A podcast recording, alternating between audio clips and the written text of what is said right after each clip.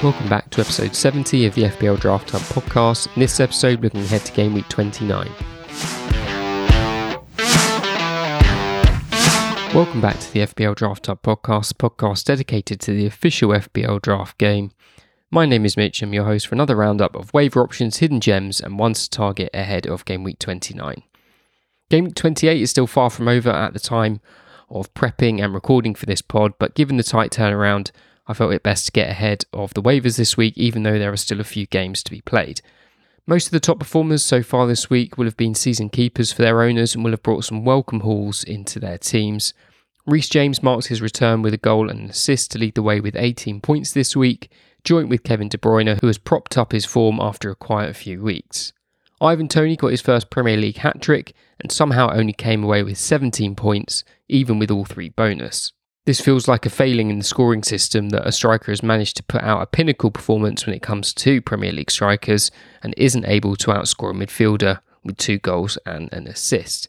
Maybe there needs to be an incremental increase in points with each successive goal to reward these big striker hauls, but we're getting a bit on a tangent. Away from those three, there were points for Ings, Havertz, Mahrez, and Doherty, and there were countless others with double figure hauls already, as well as another opportunity to improve upon these figures later in the week. The only surprise name in there was Cucho Hernandez, who has struggled for points given the form of Dennis, but we'll talk a little bit more about him later. Some of the players I'll be discussing in this episode include Matt Doherty, Kulusevski, Martinelli, and Patrick Bamford. So let's get into it. So, as we're all accustomed to now, we're in another double game week. Um, so, let's just quickly run through the teams who have got a double this week. We've got Liverpool, who play Brighton and Arsenal away, Spurs play United and Brighton away, and Newcastle play Chelsea and Everton away. So, there's three teams there who've got an away double.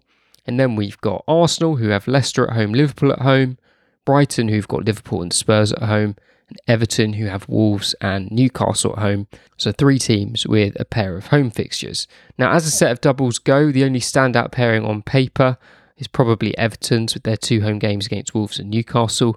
But given the form Everton are in, they are not the most attractive prospects this week. The only extra thing to factor in is game week 30 next week, which can be planned on the back of a postage stamp with just the four fixtures. Of the teams that have got a double this week, the two North London clubs in Spurs and Arsenal also play in that game week, which makes them very valuable as you'll be able to get them in early before the next waiver window, in which trying to field an 11 will prove very challenging, if not impossible. And for those in leagues of 8 or more, having 7 or 8 players for next week could be considered above par, and so anything you can do now to make life easier for you will be much appreciated by your future self. From the single game week teams, uh, the pick of the fixtures are probably Man City away to Palace, Chelsea at home to Newcastle, Southampton at home to Watford, and Leeds at home to Norwich. I feel it is appropriate to mention those game week 30 fixtures now because many will be rightly having one eye on them for their waivers this week. So you've got Wolves against Leeds. Um, Leeds will be the team you can target here with most of their squad players available, except for the likes of Rafinha, Meslier in goal, uh, and maybe Patrick Bamford. Most of the Wolves' assets have been picked up over the last few weeks, and as mentioned, Leeds have a home game to Norwich this week, so you might have been targeting them anyway. Second is Villa against Arsenal. The only players you might be able to get hold of here will be the central midfield players like McGinn. Um, he'd probably be a luxury, but otherwise you're looking at the likes of Douglas Luiz, Partey, Xhaka, or anyone else that's likely to come on for a point at the end. Third is Leicester against Brentford. This will be the game with the most starters available to pick up and also the game which could be the hardest to call, meaning there will be value lurking here. Outside the keepers and strikers, many of the outfielders will be knocking around the waiver pile, and few will have gone near the Leicester defence since game week 1. Brentford have a home game to Burnley this week, so could do a job for you right away. And then finally, Spurs against West Ham. Another game where you're likely to only be left with the central midfield players. Soucek would be the pick of the bunch, followed by Rice, uh, and after that, Højbjerg for the beggars that can't choose. Because Game Week 30 is so limited, for the next uh, preview pod, I'll probably just preview these four games, go through the predicted lineups, and then trying to rank the players that will likely be available to you. So let's get into some of the specifics ahead of the waivers this week. And uh, some of these names I did have penciled in before Monday Night Football. Um, so you have to bear with me. Starting with none other than Michael Keane for Everton. Um, I think even despite their form, the Everton defence will be in fashion this week with that double of Wolves and Newcastle. Keane is probably the pick of the bunch due to his certainty to play and goal threat, though hopefully at the right end this week. And if you're not able to get him, I think Coleman and Holgate are reasonably assured of starting. At left back, I think it's maybe a bit less clear. I'd have probably gone for Jonjoe Kenny ahead of Monday, um, but we did see Mykolenko get a run out towards the end of that Spurs game, and he could be a shout for an appearance too. Moving on to Spurs, and uh, I've got a few players highlighted here, starting with Matt Doherty. Um, by no means completely nailed on. I think uh, there's always the chance that Emerson Royal could be brought back in at some point. But I think from the game since Conte has taken charge, Doherty is far more in the mould of a wing back he would want in the team. I think a double game week away to United and Brighton isn't the best, and a clean sheet could be hard to come by here, but he does have the extra value of being able to bring in some attacking returns. I added uh, Doherty to the list, as I said, ahead of Monday Night Football against Everton, and it was a nice punt in my own draft team this week to get that 14 point haul, meaning he's now put up 32 points in the last two matches. The turnaround for Spurs double game week is Saturday to Wednesday, which means I don't think there will be too much danger of rotation. And I think Conte has seen enough of everyone now that he'll probably just go for his strongest 11 for the remaining league games, knowing that there are, unfortunately, no more cup distractions. Doherty's ownership is already on the up, but for those in eight team leagues, he's still very much hidden gem territory. On the other side, I'm going to mention Sergio Reguilon.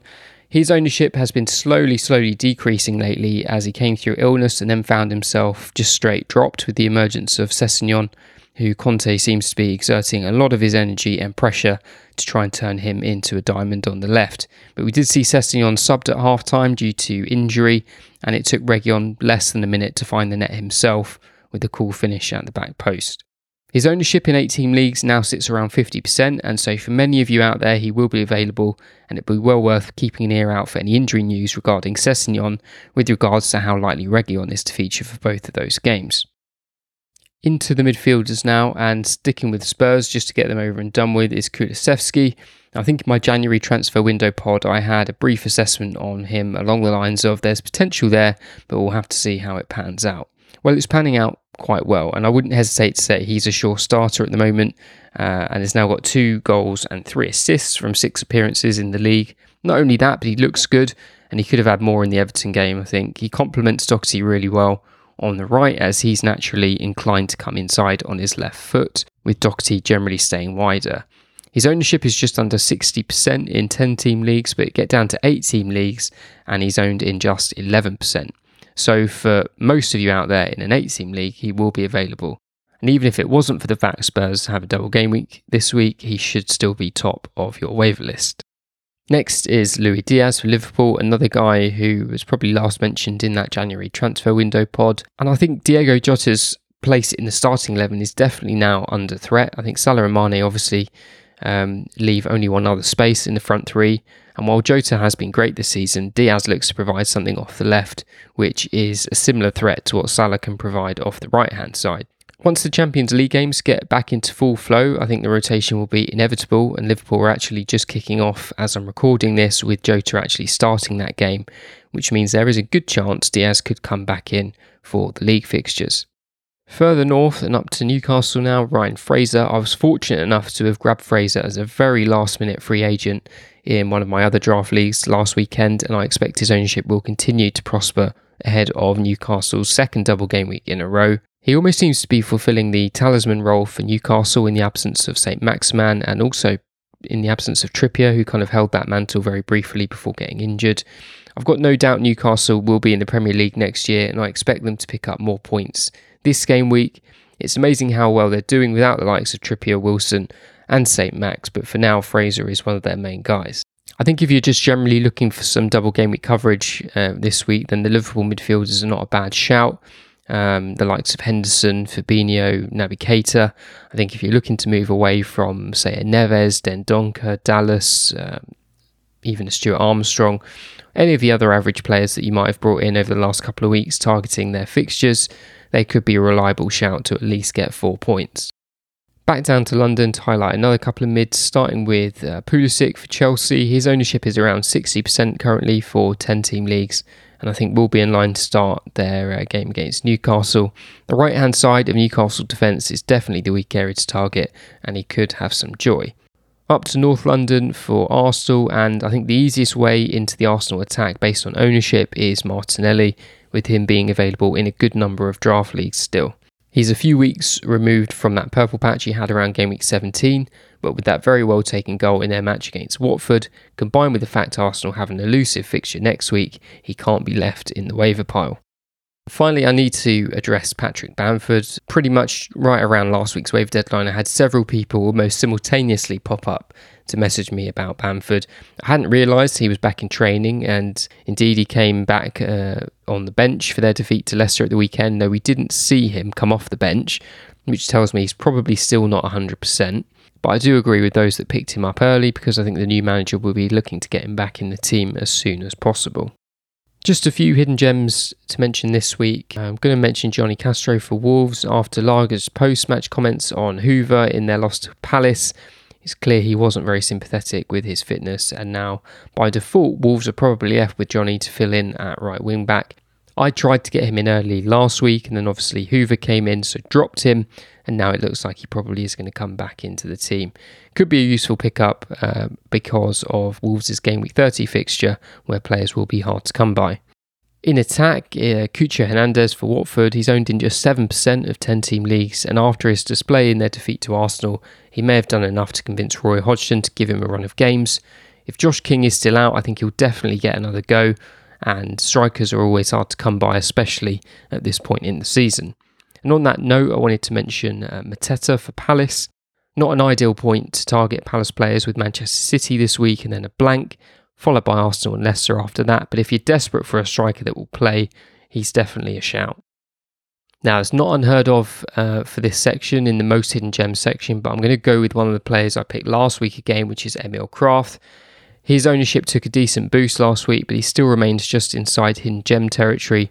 And I think with their double game week this week, he has to be the most hidden gem pick again.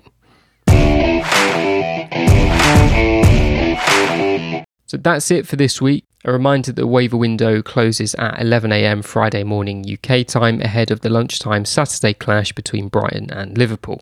As I've mentioned throughout this episode, this is definitely a week to bear next week in mind. Don't let it get to next week before you realise you've only got three players. If you haven't already, make sure you're subscribed to the podcast on whichever platform you listen to so that you don't miss out on any future pods as they come out. And also be sure to check out fpldrafthub.com where you can sign up completely free to get uh, personalized stats for your team and draft league, as well as full access to the global dashboard, which gives you full access to all the ownership data that I use to prep these podcasts. Of course, uh, in the meantime, with the Premier League matches and the Champions League matches still getting played in midweek before then, if there are any injuries which would go against some of these uh, recommendations, then naturally take it with a pinch of salt. But best of luck ahead of the waivers this week, and as always, stay sure.